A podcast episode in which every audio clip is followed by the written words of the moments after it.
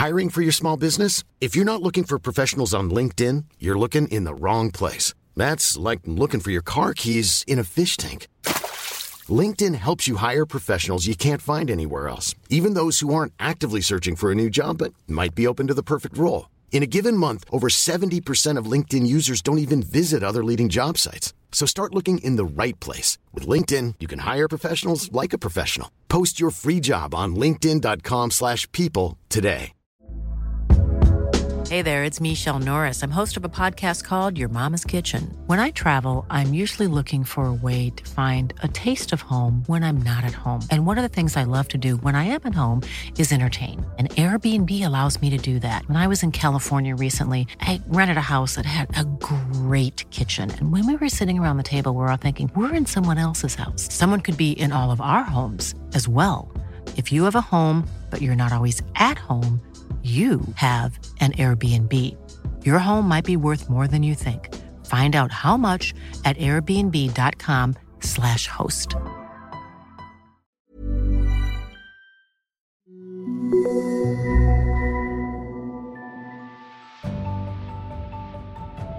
Hi, I'm Alexis the midwife. And I'm Becky the doula.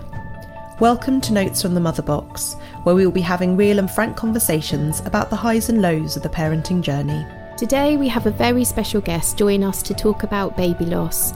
And whilst these conversations are hard and can be triggering for some, we feel that they are important and that these angel babies need to be remembered. But please do be kind to yourself and only listen if you are feeling well and strong enough to hear emotional conversation. Today we welcome Faye Ansell. Faye lost her son to a rare disease called ANE in March 2020 and has built up Grayson's legacy support since then with her partner and Grayson's dad, Craig. Faye bravely reached out to us to talk about her family and building up a legacy for her beautiful boy Grayson. Thank you so much for coming and talking to us today, Faye. Thank you, lady. It's an honour to have you on the show, darling. And I have to say, because I was, we were obviously looking on your website, and what a beautiful boy! His Oh, eyes, Oh, Absolutely. Absolutely. Just, I mean. I'm biased, but he was just, he was and is and always will be just absolutely incredible. Absolutely yeah, incredible. stunning. Yeah. had very, very wise eyes, doesn't he? You sort of look and you're like, oh, very knowing. Yes. So we saw that Grayson was born on the 19th of March, no, 19th of May, 19th of May. 2019. Yeah. And you described having the most incredible pregnancy, a magical birth, and a healthy, Yeah. happy baby boy. Yes. Um, if you can, can you take us back to your pregnancy and birth? What, what was it like for you? Absolutely. So it it like I say, it was an incredible pregnancy. Um, I just felt the best I've ever felt. It was just incredible. I just felt like I was glowing throughout the whole, you know, the whole pregnancy. Um, the first couple uh, I knew I was pregnant because I was snacking so much. I sort of just had the hunger snacks. And um, the ladies at my work were like, Yeah, we knew something was going on, Faye, because you just like slyly opened up your drawer and was nibbling on ginger nut biscuits, you know, that sort of thing. Um, but yeah, I just, I didn't, I didn't complain once during my pregnancy. It, I just had the most amazing pregnancy. Um, and he was supposed to be due on the 10th of May. And of course, he didn't come then. Um, and I had, I think I went in for two sweeps in the end. Um, and then we did all the, you know, trying the raspberry leaf tea and sex and all of that business. Yeah. And it eventually happened. And I, uh, my contractions started at home and um, I sort of, I went in because as, you know, as they say, if they're a, a minute apart and they're lasting for two minutes, and that happened quite quickly. Um, but when I went in, they was like, no, you're only a centimetre. No, you're only three Oh, centimetres. it's so hard, isn't it? And you're like, how?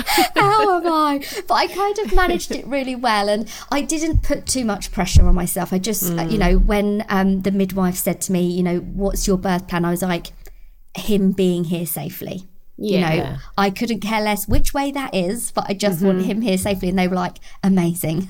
That's what we want. Um, I said, if I can have a water birth, great. If not, it's not a problem. So I was sent home and I was having contractions all through the night. And my mum came round and Craig and her were sort of taking it in turns to sleep. Um, and I was just kind of resting on the windowsill, rocking myself as you do. And then in the early mornings, I said, I've not really felt him move very much. So I called the um, uh, the unit and they said, come in and we'll check. And yeah, they checked, and I think I was about four and a half centimeters at this point. And they was like, we're, we're going to keep you in.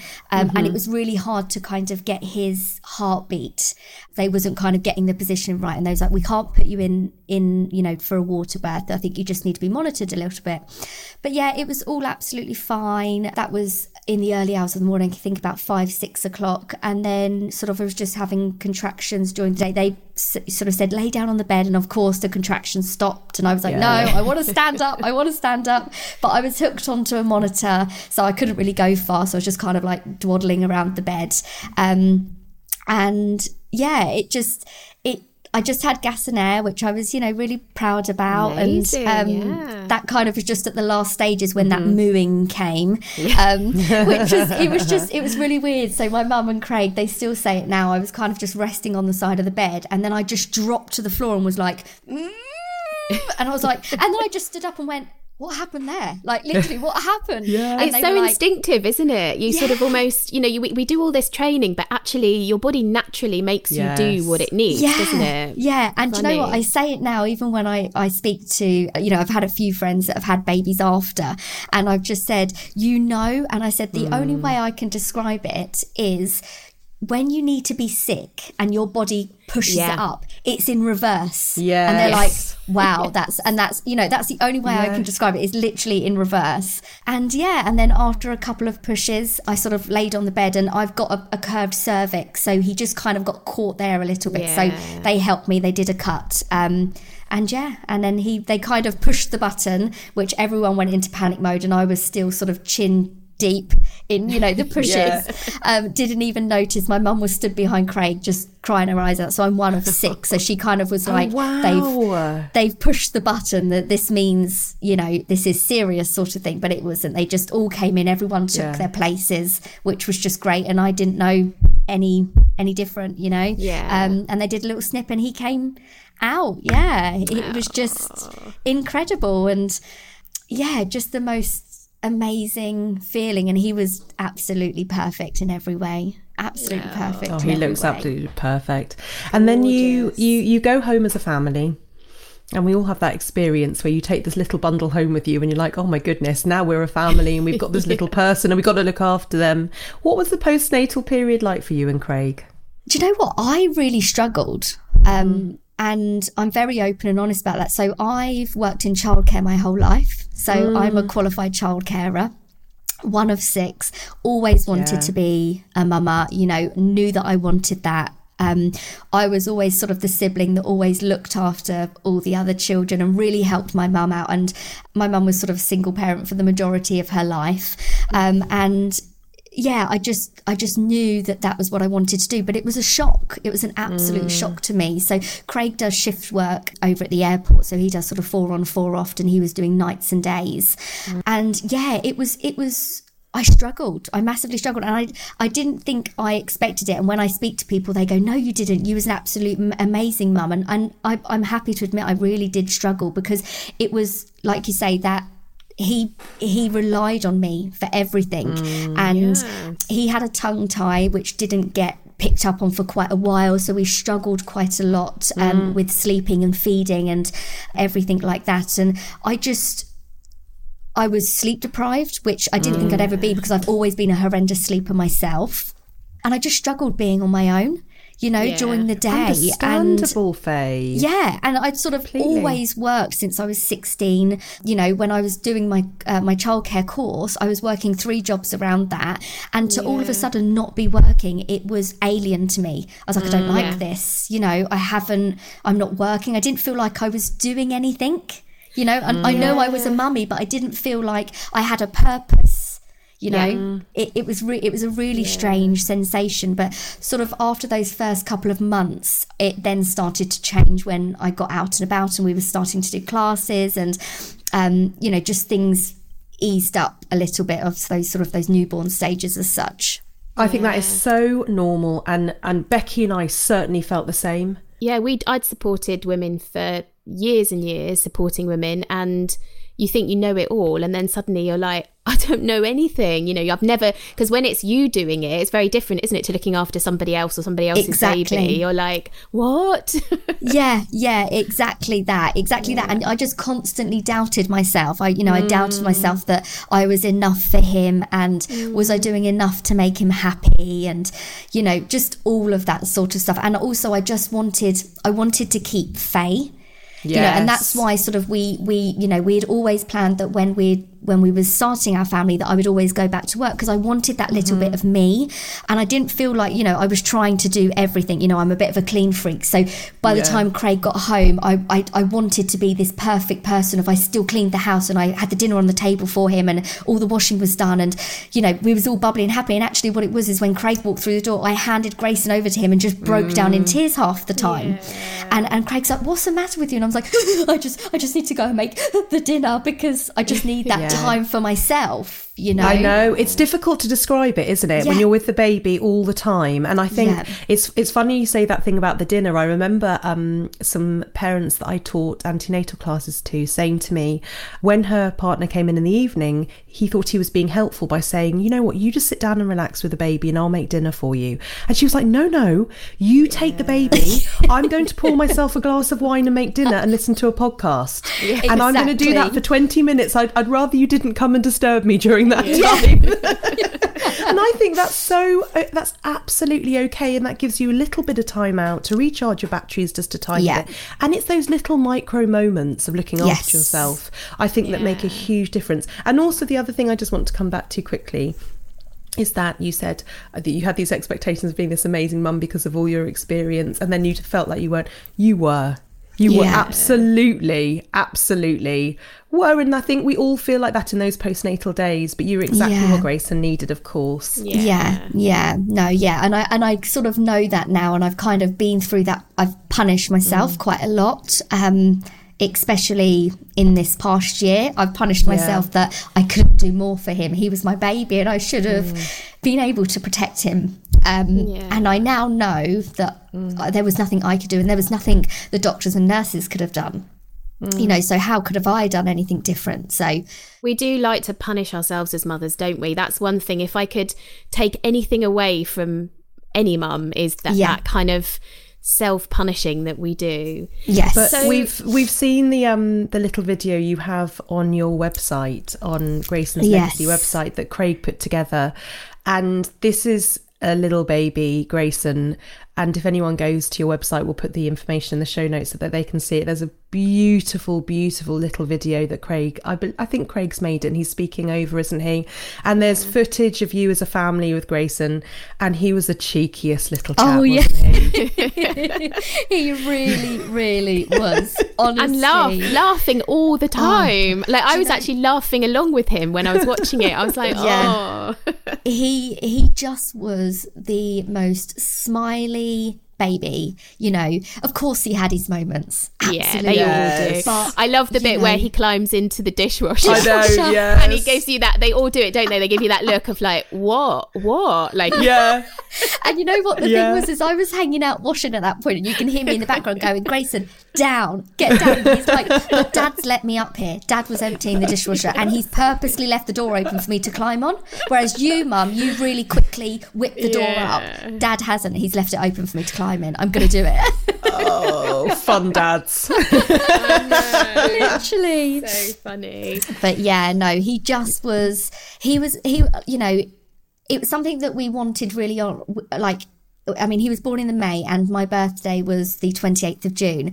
And so he was, what, only six weeks at that point. And we spent a night away from him. You know, we went to the cinema, we had a meal out, and we, and he slept, you know, he slept over at Nana's house. And, mm. and I said that from the very, very, you know, start. I don't want to make this hard on him because I knew as a mm. parent I needed to go back to work, which meant he was going to go into nurseries. And obviously, I've worked in, I'd worked in nurseries for eight years. So I know how difficult that can be. And I was like, I just want to make it easy on him. I want him to be enjoyed by as many people as he can. Like, I know we're his parents and I want him all to myself, but I also want him to be enjoyed by so many people. So from the very sort of offset, he was with people. Um, you know, I would go to my mum's house and just go out to the shops and he would stay there or my Mm. sister would come over. You know, we wanted that. And I'm so grateful that I did that now Yeah. because they got to experience that time with him. Course. Yeah, And it sounds like you have a gorgeous family, a lovely big Yeah. family. Our family is actually we've got a, I've got a really really small family. Obviously there's there's six siblings, but we are a really small family. But yeah, we we've always been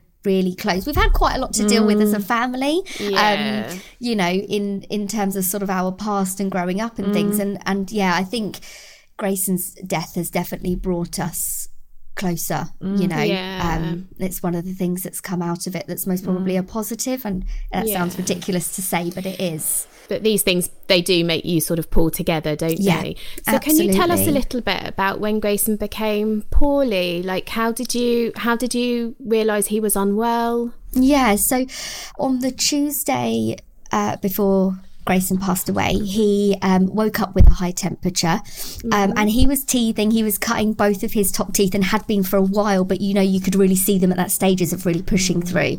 And he had rosy cheeks and snotty nose and, you know, all of that sort of thing. So you put it down to teething, as you do. Course, yeah. you know, I gave him Calpol and ibuprofen, and it, it brought the temperature right down. And he was just, he was still fine in himself. You know, he was eating fine, he was playing. You know, he was a really lovable baby, but also he want, you know, he would always get up to mischief. You know, so he'd be, he'd be, want to be on his own exploring, and so that went on for two days, but he was having the Calpol and the ibuprofen and it was bringing it back down. He was sleeping well at night time. He was still eating really well. He was a really big foodie, which I absolutely loved about him. he loved his food.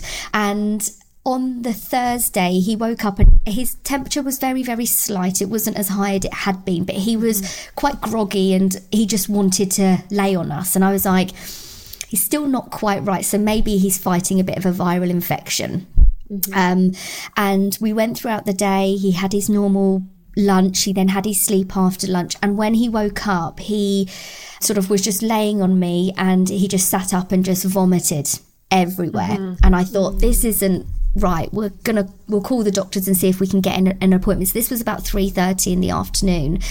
And i called the doctor and obviously because i mean covid was was around obviously it was very well known but we hadn't yet gone into lockdown at that point. So Right. our doctor said oh we'll do a, um, a video call with you and at this point by the time they had called back he had gone back down for a sleep. So they said oh can you just sort of wake him up and lift up his vest and we'll check his breathing? And of course he woke up and he was giving the ner- the doctor all the smiles on the camera and just wanted to keep grabbing the phone and kissing it. Um, and they just said yeah we think he's um, fighting a viral infection or we think it might be a throat infection hence why he's vomited. So what we'll do is give him overnight. If his temperature spikes again, we'll just prescribe you antibiotics in the morning. And I said, okay, that's fine.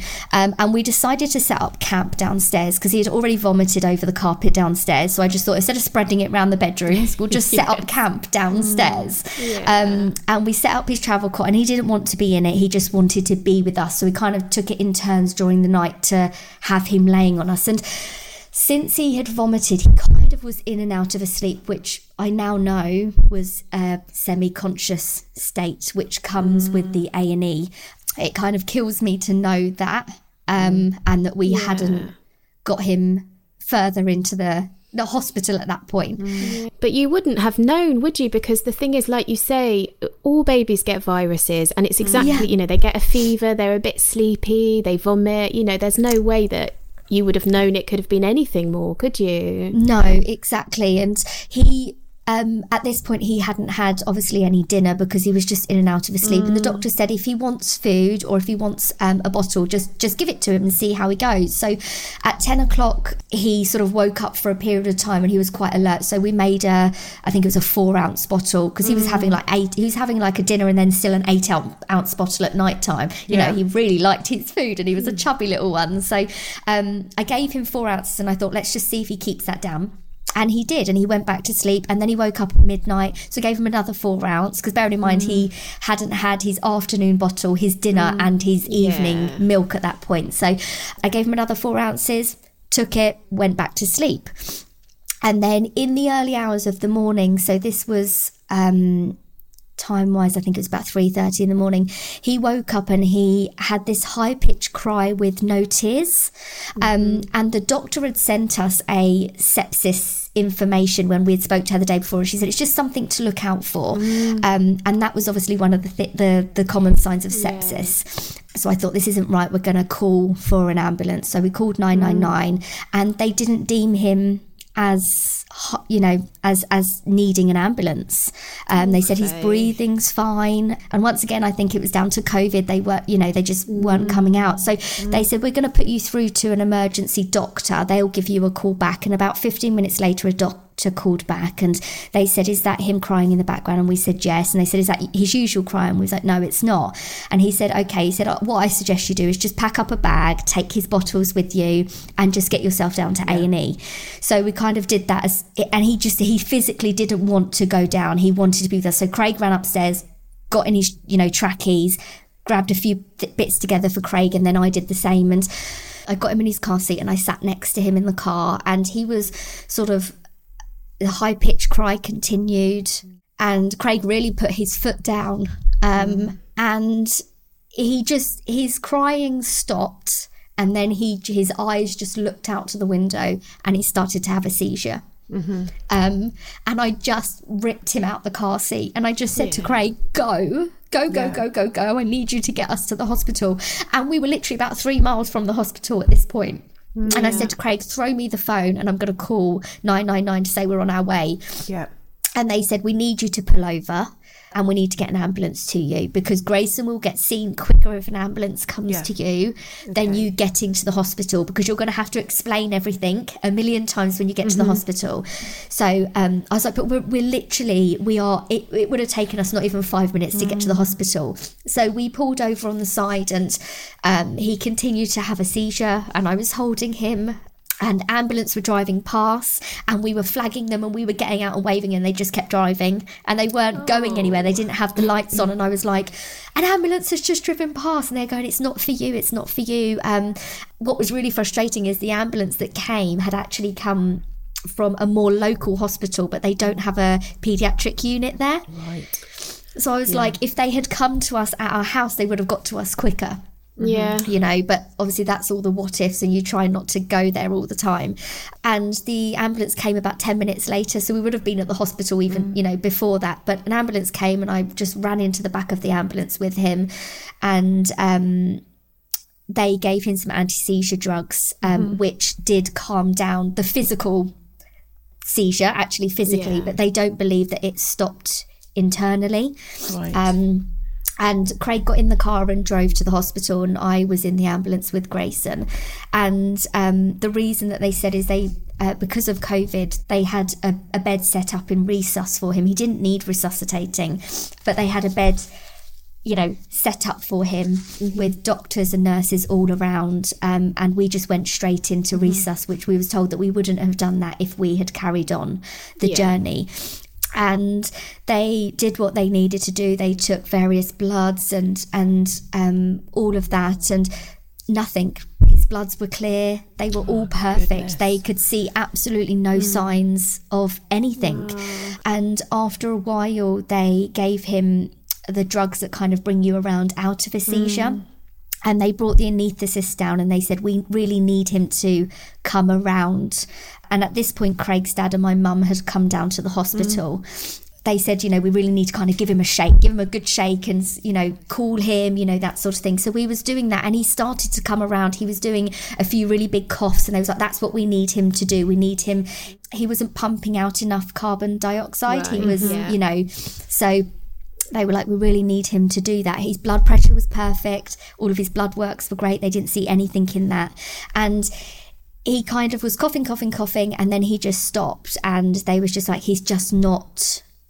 He's just not pumping out enough carbon dioxide. We really need him to do that. So they took him down for a scan. Um, and they said that they saw some really small abnormalities on the left side of his brain. And his, he had a localized seizure. So all of the right side of his body was where the seizure was at. So there were some minor, small abnormalities on the left side of his brain, which they said you generally will see in a child that has had a seizure.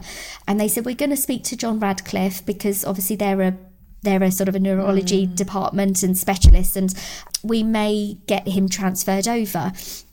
And they had the chat and they sent the scans over, and they just said, um, he's not bringing himself around. We think he's still seizuring because they were lifting up his eyes and they were still sort of moving quite rapidly. And they said, We are, I think we're going to intubate him and, and move him. And I kind of didn't really know what that meant. And because of COVID, it was really difficult. Like we couldn't go down with him to be completely honest, we most probably shouldn't have even been in the room. You know, mm. they shouldn't have allowed Craig's dad and my mum in at that point um, mm. as well. And what we later found out is that actually what John Radcliffe saw on the scans was a very, very sick brain um, right. and a very unwell baby. But what we were being told is that it was very minor. And we were actually told from a member of um, the team that we'll see you in a couple of weeks. He'll be back here, you know, um, and there's nothing to worry about. And um, this is what, you know, this is what we often see.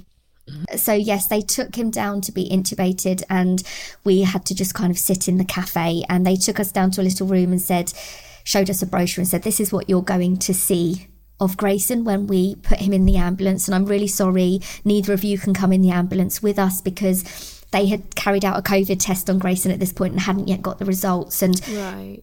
it was hideous to look and um, and see. And the only way we saw Grayson just as they wheeled him out of the hospital and put him into the ambulance. Um, and of course, that wasn't nice to see. Oh, awful. But they put him into the ambulance and they said, you know, he's going to go to the best place and mm-hmm. just follow behind um, or go home, get some stuff and and then come to the hospital because they do need to get him settled. So you won't be able to see him immediately. So um, my mum went back to our house and got us. And of course, we just followed straight behind. Yeah. You know, we didn't want to go home. And um, Grayson was taken to PICU once he reached John Radcliffe. And um, PICU and NICU had been split up. So the children that had had a COVID test but hadn't yet got the results were taken to PICU, and all the children that were there were taken to NICU once they had their mm. results back. And um, we went straight up to PICU and it was really strange. John Radcliffe was empty. Yeah. It was like a ghost town. Yeah. And we went up there. Um, so this was on this was Friday at this point. So he we got to um, Stoke Mandeville Hospital at about six a.m. in the morning, and he was transferred um, at about 10.30, 11. Right. and we didn't get to see Grayson until ten thirty that night. Um, and we were put in a little family room and doctors kept coming and introducing themselves on different shifts. And they were trying to explain that what they had seen on these scans at Stoke Mandeville Hospital were now very very different here and that they were trying to get him settled and on the various monitors. Even on a budget quality is non-negotiable that's why Quince is the place to score high-end essentials at 50 to 80% less than similar brands. Get your hands on buttery soft cashmere sweaters from just 60 bucks, Italian leather jackets, and so much more. And the best part about Quince, they exclusively partner with factories committed to safe, ethical, and responsible manufacturing. Elevate your style without the elevated price tag with Quince. Go to quince.com slash upgrade for free shipping and 365-day returns. They came to get us at 10.30 and they said oh you can come and see your baby boy. Um, and just before we headed in they said um, we're just going to take you into this side room. And obviously at that point you know um, mm-hmm. something isn't right. Um, and we had a member of the nursing team the um, PICU sort of main head doctor and a neurologist sat with masks on across a table and the neurologist, neurologist just, her eyes filled and she just said to us, I'm really sorry, I don't know what's taking your baby boy. And she was 30 years in practice. And she said, I don't know what's taking your baby boy. We are, I'm just about to go on a call with um, eight other doctors from around the UK. Mm. Grayson is uh, severely brain dead and he has whatever is taking him is causing severe brain damage. And we are going to give him a course of um, IVIG, which is um, immunoglobulin I think that's, um, and Yeah. it's basically immunity from other people's uh, bodies. At that point, we were told that what had happened was irreversible. If Grayson was to make it through and the IVIG was to help him, he would be severely brain dead for the rest of his life. He most probably wouldn't be able to walk, talk, or eat again. And he his body would make that decision for him. Mm-hmm. Yeah. And we then went to see him. And of course, you can see him laying there, and it wasn't mm. out. It, he just wasn't the boy that we mm-hmm. brought in. Yeah. Um, yeah. And yeah, they just said that this was, they hadn't ever seen a case of this at John Radcliffe before. So the neurologist went away and had her meeting, and she came back and called us in and said, We believe that Grayson has ANE, which is abbreviated for acute necrotizing um, encephalopathy of childhood. I still don't fully understand it myself. You know, we're a year in, and I still don't fully understand uh, what it is. But um, the test showed that Grayson had a mutation of his RANBP2 gene, which um, obviously all of our genes um, carry and uh, proteins that obviously are vital for our bodies. And the RANBP2 gene makes up the proteins for those vital organs, such as your brain and your liver. Grayson had this genetic mutation. Um, and what is really, really difficult is that having that genetic mutation doesn't, uh, Grayson may never have been affected by it. And what's really hard is that, um, I mean, Grayson was a healthy baby boy. He had bronchitis in the October before, and we actually ended up going to the hospital on like two occasions with that because of his breathing was so shallow and deep. And he was actually more ill then in the October than he was this time round. And I said how did that not happen in October? And the problem with ANE is is that they don't know there's no there's there's there's no time frame that they can put on it that it was that you know it was that point that triggered the the ANE and that's really hard to I suppose come to terms with um, Yeah. because you then you know I was saying to the doctors so when did the ANE trigger? Did the ANE trigger when we was in the car journey when he had the seizure?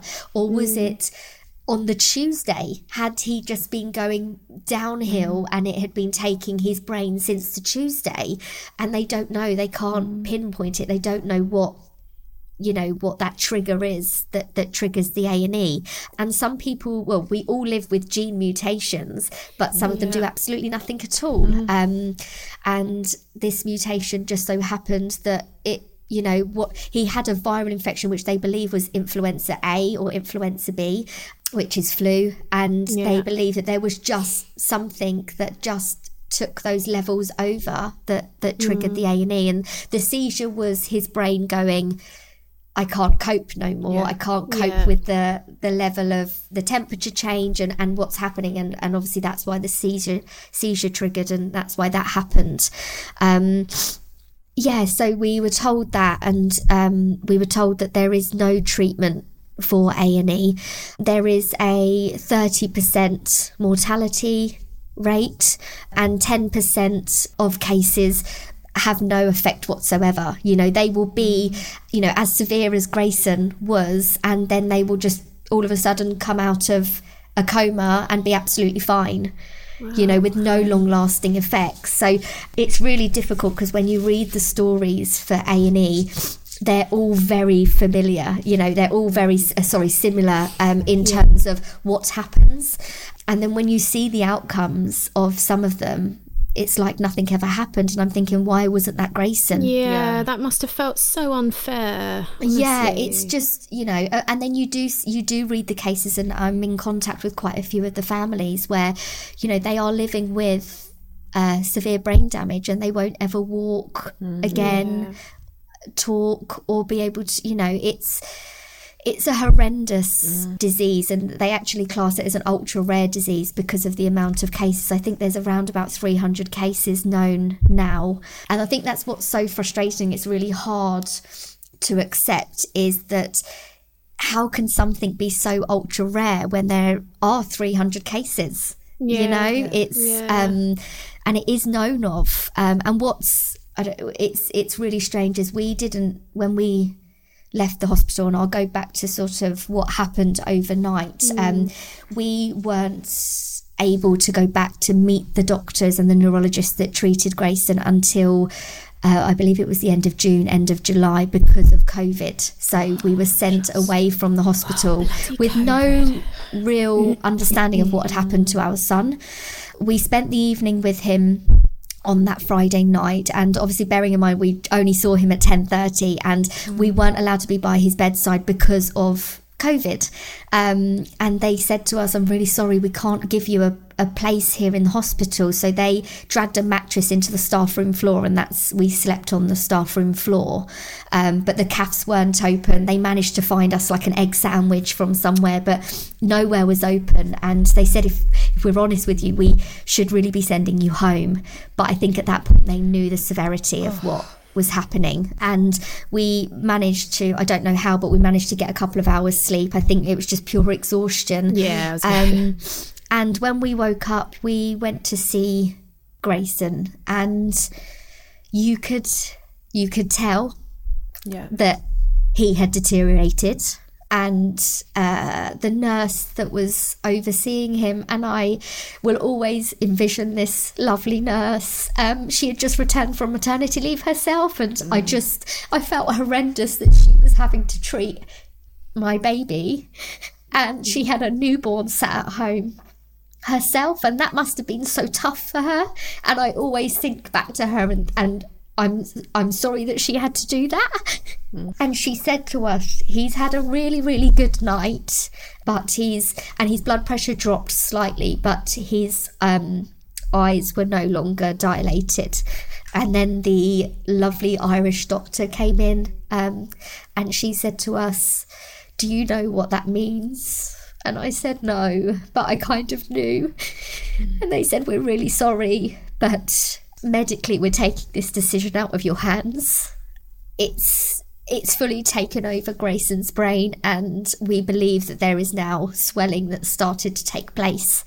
And they said we're going to take him down for another CT scan to just be sure of that, but we believe that's um that's what's happened um, and they did that and yes it came back that there was various parts that had now started to swell and it had started to swell in other various areas so they said our options were to let it take its you know let it take its toll and he'll decide when it's enough or we control that ourselves. And we decided that we as his parents had to make that decision for him we didn't want him to be in any i know he wasn't in any pain but we didn't want him to be in any pain. And we didn't want it to take any more of him as such it was really hard because when we were there the you know the evening before i was sort of reading his favorite book off by heart as i did all the time. Um follow that tiger. And um, i was singing to him and when when i was doing that his heart rate was raising. So he knew we were there. Yeah. um, which was just really lovely. And um, i suppose it's um, quite comforting to know that he knew we was there um, yeah. and um, our family came the next day. They weren't allowed in the hospital. They weren't allowed to see Grayson because of COVID. Um, so they just literally had to be in the car park. Um, So we went down and we told them uh, what we were having to do.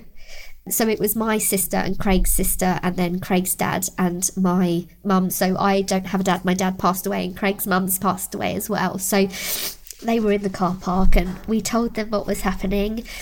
And we went upstairs, and they had moved Grayson into a beautiful little side room, and um, it was painted on the wall with trees and it had squirrels and birds and it was one of Grayson's absolute favorite things you know we had in our dining room we had sort of a full glass window and we would always eat at the dining table and we would sit there and we would talk about the birdies and this we called them squiggles um, because we would always have squirrels and birds in our gardens and he just loved it. He you know at 10 months old he was saying like bye birdies and mama and dada. So the birdies, um, it just felt so you Yeah. know so comforting for us. And they brought the the lovely box in and they did the handprints and and all of that. And um and we played some music and they took all of the tubes out and uh, we held him and we told him how much we loved him. And he lasted 20 minutes. He breathed for 20 minutes and his heart continued for 20 minutes and they kept coming in and you know testing and they was like no he's still with you. Um which they were surprised you know he was a fighter. And then we laid him down and we literally had to get our belongings and go. We weren't allowed to stay um, we were sent home with some leaflets of basically what you do next. Um, and that that was that basically. We came home um, that was on the saturday. So um, his death was at, at 4.15 and um, we came home the sunday was our first mother's day and then monday we were put in a national lockdown losing Grayson at that point just it's just insult to injury, isn't it? It's it I can't I can't even contemplate how that must have been for you. And all the restrictions were in place. And then thinking about having to go home afterwards and the whole world is going into lockdown. And you've just lost your son. at Yes. a time when you need to be scooped up you know you know it, ordinarily you would be scooped up and looked after. And it's already a very very isolating thing to happen isn't it? Because Yes, you know like you say you're in these side rooms and you're waiting and you're on your own quite a lot. Um how did how did you guys get through that? Like what did you do to kind of did, was there any support available for you? Um, so, I mean, we broke the rules. good we had to. Um, yeah of course I say we broke the rules when our parents came down. You know, the day we came home was beautiful sunshine, and I still to this day think that Grayson brought that to us. Um, so you know, they would come into the gardens, you know, and that sort Yeah. of thing, and um, it it was, you know, I don't know what the world is like when you when your baby dies in normal times. all, all we had to go by is COVID. Um, it was just horrendous, you know, every follow up that we had. So the post mortem, it all had to be done via a phone call, recorded. Um, the funeral arrangements, we weren't allowed to the funeral directors. So that was, I suppose, most probably one of our hardest things to deal with is putting your trust into someone that you've never met. And, you know, we was trying to register Grayson's death. I mean, that was hard enough as it was because when we called the registry office where he was actually registered, which was obviously our local registry office, we explained everything that had happened, and um, and they were like, "Oh, we because of COVID, we're not really sure. You're supposed to come in and you need to sign it in person, but obviously you can't do that." And I was like, "But we need to register his death to start everything else." And it was just toing and froing of, "Well, you can't register his death. We need you to basically organise a funeral directors." And I was like, "How how do you start that process? You know, how do I even do that?" Um, and we called a lovely funeral directors, um, actually that my mum works in a care home that they use. And I suppose it was once again, it's trying to claw at those only bits of comfort that you can. And my mum said, you know, there are really lovely funeral directors. And, and I spoke to the owner, and he was just amazing. He just said, right, you can't do this. He said, what is being asked of you? And the fact that the world is falling apart and nobody knows what you know, we was be- be- being told that we can't register our son's death, which means we can't start the funeral arrangements because we have to be there in person to sign all the death certificates. And we can't do that. And we're not allowed to go back to the hospital to collect the death certificates because they won't allow us in the hospital. So, how do we do this? And I was explaining it to this lovely man, and he just said, Give me your contact details for John Radcliffe. Give me the details for the registry office. And he just took it all from us. And he was like, You can't be doing this, he said. So he, he sort of did it all and he came back to us and he said, I'm going, and he, you know, he drove from where we lived in Bucks to John Radcliffe to collect the death certificate to then bring them back to his funeral directors and we went and collected them sort of doorstep sort of collection and then we were able to then no, sorry, he brought them back. Then he took them to the registry office, which was back in Oxford. And then he went back to the hospital to collect Grayson. And I just, there was one thing that stuck with us. And he said, I'm going to collect your baby boy and he's going to be safe with us. Because there's nothing worse for a parent that has completely lost control of everything that a parent should do yeah. to not know where your baby is and yeah. I didn't know where he was. And you know, we we opted for quite a limited post mortem because the full post mortem was a lot to take, yeah. and yeah, it was a lot to um, to take in, and um, we just need him to be somewhere where we know he's being cared for. And he was just a lovely, lovely man, and um, Grayson went back to the funeral directors and we arranged all the funeral by a phone call, you know, because we couldn't be there in person. And uh, I we took down the things that we wanted to be with Grayson and um, clothes and, and things for him, which was his little mustard tracksuit. Um, mustard is our colour, and he had his Norm with him, his little monkey. Um, and they, you know, they did say that you can come and see Grayson if you wish in the chapel of rest and we decided not to but my mum wanted to yeah. so my mum went there and she read him a book and and it was just nice knowing that the last i suppose the last person that saw him had done that for us and i will yeah. forever be grateful for my mum for doing that yeah. um yeah and we had his funeral and there could only be nine people at his funeral. So it was recorded and sort of like live streamed so people yeah. could be there yeah. with us. And we opted for a cremation. And at first, um, a burial wasn't even on the cards because of COVID and the amount of deaths. They weren't doing burials. Um, yeah. And actually, now thinking about it, we most probably wouldn't have opted for a burial anyway because we didn't. He was only ten months old. We didn't have a, a set place. Yeah. So yeah, he's home with us now, and we find um, we find a lot of comfort in that. Yeah. Yeah. Losing a child is something that parents. It's not the order of things. It's not. It's not what should happen. But I just. But then for that, just exactly as the whole place is going into the lockdown, and and you really got this sense last year, especially in March, and I feel this listening to your story. People were they didn't know what to do. They were in freeze mode, and they were like, "I don't, yes. I don't know how I can help here." And I, I can imagine in the hospital as well. From from the moment you came into contact, obviously with the sounds like amazing staff, both at your yes. local hospital and then at John Radcliffe. You know, they were trying to navigate this completely new experience alongside probably just their hearts going out to you and Craig mm. beyond belief wanting to do to do what you know what they could for you and and suddenly all these restrictions are swooping in such yes. a surreal time on top of everything else such a bizarre yeah. abstract time it was difficult because um, as i said you know we didn't we didn't know what had really happened you know you're not taking anything in you yeah. know i just you just hear those words of he's no longer here. Um, we're medically we're taking that decision out of your hands, and the the I just I you know at that point I said I can't I can't do this. Yeah. I can't do this, and and the doctor looked at me and she said you can. You brought him into this world, and you will walk him out. And that's sort of it, it that sticks with me. Um, and and we did that. I don't know how, but we did. Um, yeah.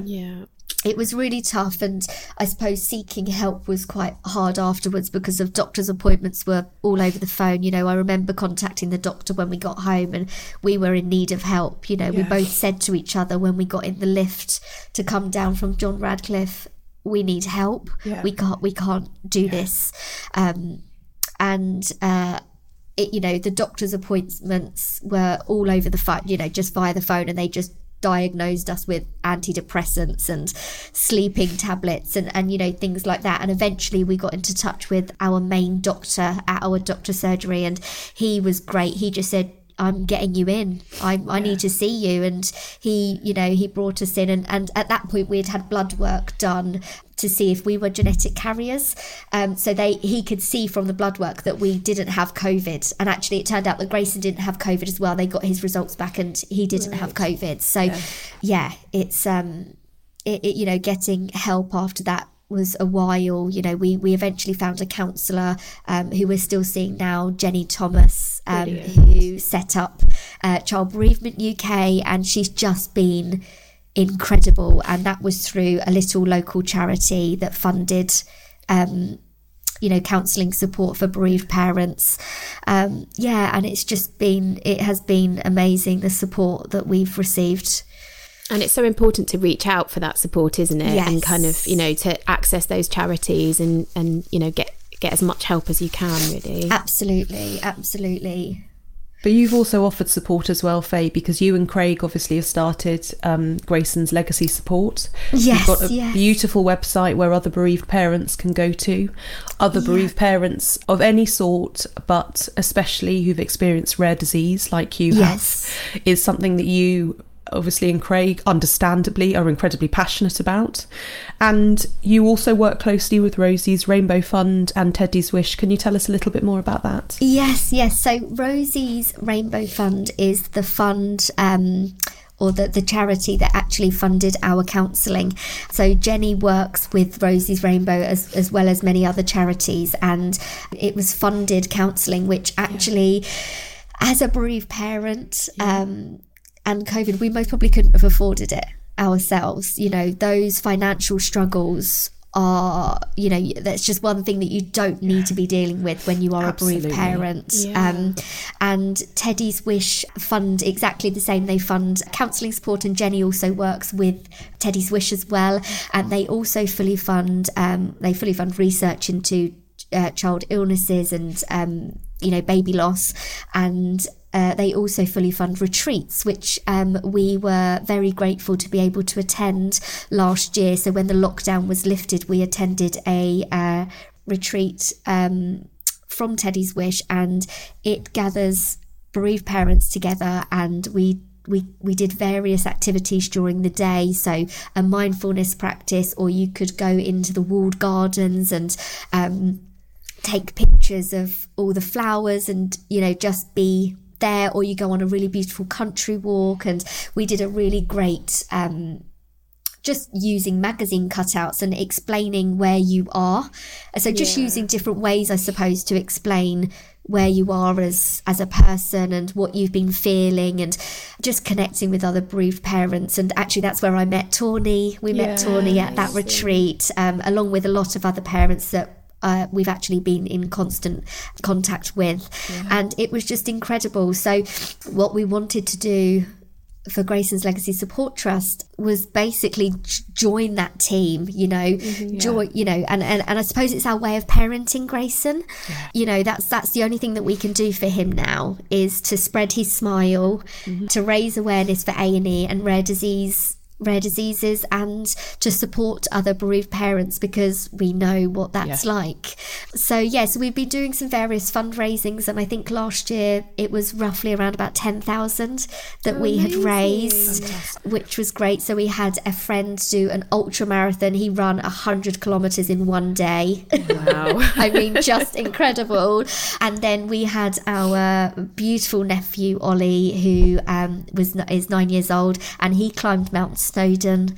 Um, yeah, so there's just been various li- little bake-offs and things, and what we have actually now been able to do. It's not yet been released, but we have been able to raise enough to fully fund the residential retreat for Teddy's Wish this year. So that's five thousand pounds. Oh well um, done. And it's a whole weekend. So hopefully with COVID they can do it for a whole weekend, whereas we just had sort of a one day because we couldn't stay over.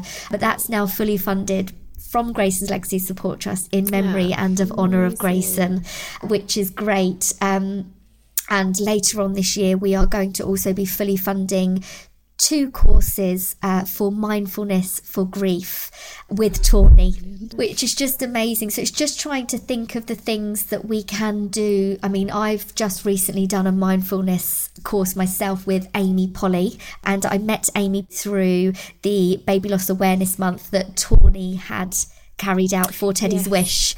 Yes. It's just been amazing. You know, it's really, really helped me in my everyday. Um, and yeah and i've sort of and i've now i've seen that myself i've just thought you know this this is something that we could help you know we could offer mm. parents. So yeah so we're going to be doing that later on in the year. So yeah and we've sort That's of we, so we've um started to reach out with our merchandise as well. So we released our bottles with oh, Grayson's logo. I saw those on the website, but they were sold out. Yeah, so we've got so, the tumblers are on at the moment. Fantastic. So we've got about fourteen yeah. tumblers, um, and obviously the yellow is is us. Um, it's such a lovely colour, actually. I saw them and thought, oh, what a nice colour. yeah, yeah. So it's just um, obviously merchandise is um, it's more about the sort of the brand awareness and of then course, yeah you know, raising awareness because people will go, well, what's that logo? Yes. You know, that sort of thing. So, and we've had little cards printed with a QR code so they can just literally show them a card, they can scan it and it will take them through to the website. So, yeah, it's, um, it's been a journey that we never obviously thought that we would ever be on, but the support has just been incredible, you know, absolutely incredible. And like you say, it does take that reaching out, but with lockdown that was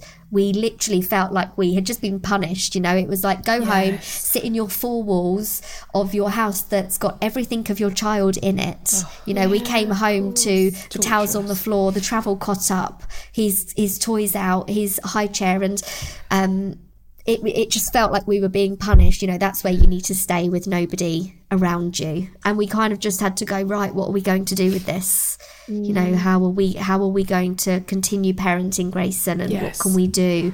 And you ca- you're, so beautifully carrying Grayson with you through your lives. Mm. And yeah. you should be so proud of yourself from what oh, you've created with Grayson's you. legacy because think about all the people you're touching who, mm. and you're mm. absolutely right, you're their tribe.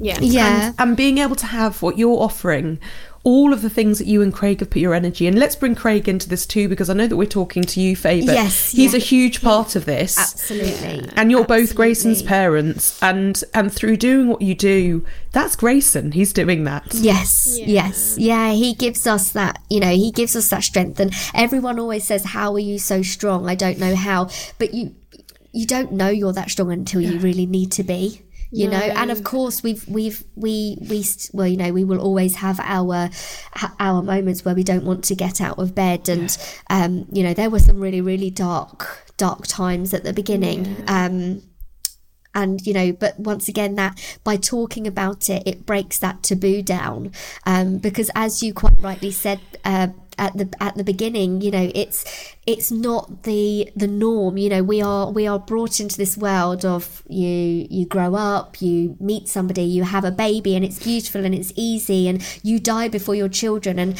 you've lived a full life Grayson never yeah. even got to that point and for me it was like well, I, we just didn't recognize yeah. the world, and we've literally had to learn to walk again. Yeah, you know, it, it strips you of everything that you believe, and it strips you of everything yeah. that you know, and you don't ever and and I think one of the hardest things is you don't recognize yourself yeah. at yeah. all. What you're doing right now is just so important and going back to what Lex said about, you know, you're creating a space like a, to, to hold other people and being their tribe, you know, it, it, baby loss is still such a taboo subject, isn't it? And it can be like clients that we work with find it so isolating and, you know, people don't know what to say. And so often they don't say anything, but you, you know you want to still talk about your baby and share stories and you know so um it's so nice that you're providing that space for people as well. Yeah yeah it's um like you say we just we just don't want anyone to ever feel alone. You know you can't say that enough. Um mm.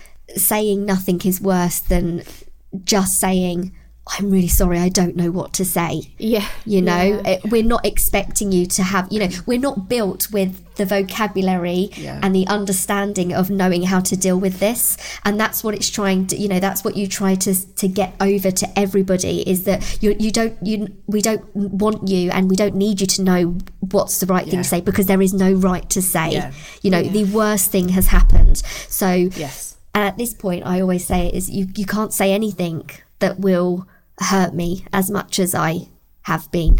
You know, mm. nothing mm. can tear us down um, any more than we have been. Mm. You know, it's and and and also what it's hard, but and it's a, it's a hard thing to accept, but. It, it takes the bereaved to be the ones that step forward and say it's okay for you to talk about my baby. It's okay for you to mention them, and it's okay to not know what to say, but please don't distance yourself Absolutely. From us. That's really good advice, actually, to kind of to, to, to reach out and say say like almost kind of um what's the word like set your bound not boundaries but you know let people know that it's okay i guess that's the I thing remember. Um, I think I've mentioned this beforehand, but it's just something that really, really stuck with me over the years. Is I remember Nigella Lawson, who quite famously back in the nineties, I think it was, lost her sister and her husband within months of each other to cancer.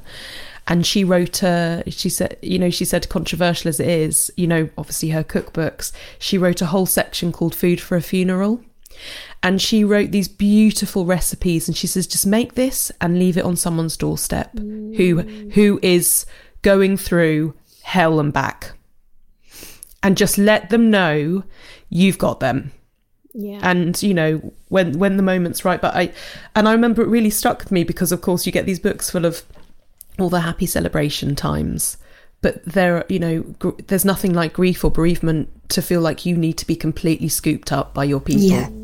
Yeah, absolutely. Absolutely. And yeah, we um unfortunately that was taken away from us, but you know, we are we are we're very fortunate in the fact that we just had family that just went fuck this. yes I'm coming round. You know, I had my my uh, one of my best friends, bless her, and so she was heavily pregnant with her first baby, and um, beautiful Otto came on the day of Grayson's funeral.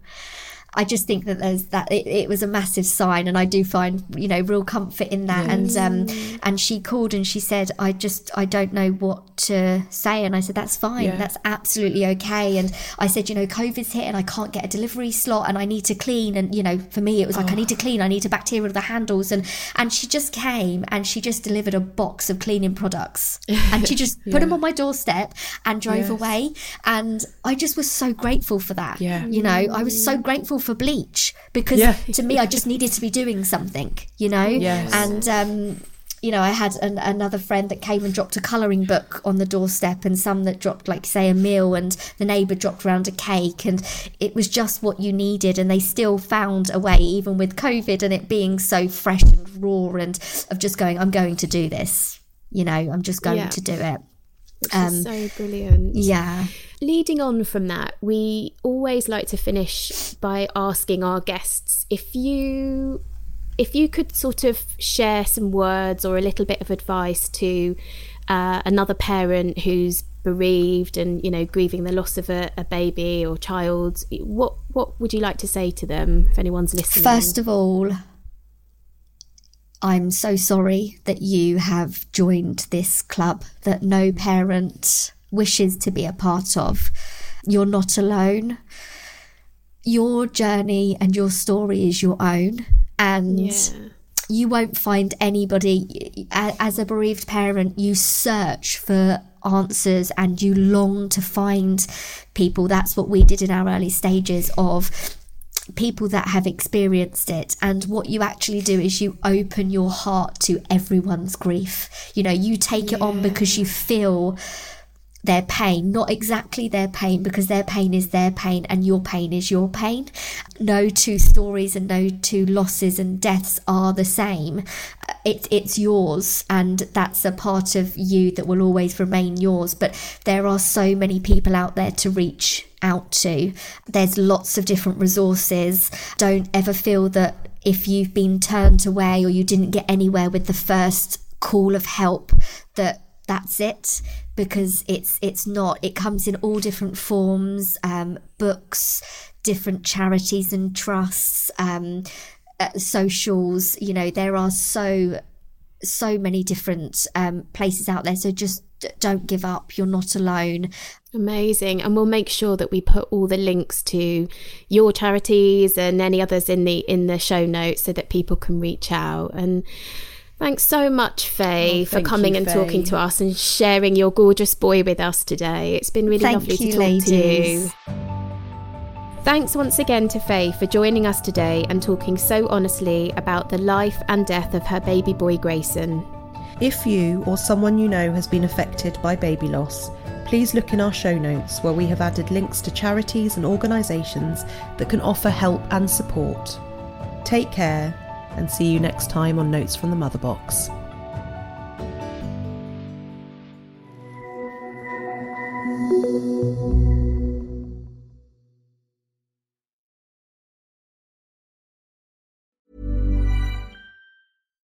Deserves the best, and there's no better place to shop for Mother's Day than Whole Foods Market. They're your destination for unbeatable savings, from premium gifts to show-stopping flowers and irresistible desserts. Start by saving 33% with Prime on all body care and candles. Then get a 15-stem bunch of tulips for just $9.99 each with Prime. Round out Mom's menu with festive rosé, irresistible berry chantilly cake, and more special treats. Come celebrate Mother's Day at Whole Foods Market. Hi, I'm Daniel, founder of Pretty Litter. Did you know cats tend to hide symptoms of sickness and pain? I learned this the hard way after losing my cat, Gingy. So I created Pretty Litter, a health monitoring litter that helps detect early signs of illness by changing colors, saving you money and potentially your cat's life. Pretty Litter is veterinarian developed, and it's the easiest way to keep tabs on your fur baby's health right at home. Go to prettylitter.com and use code ACAST for 20% off your first order and a free cat toy. Terms and conditions apply. See site for details.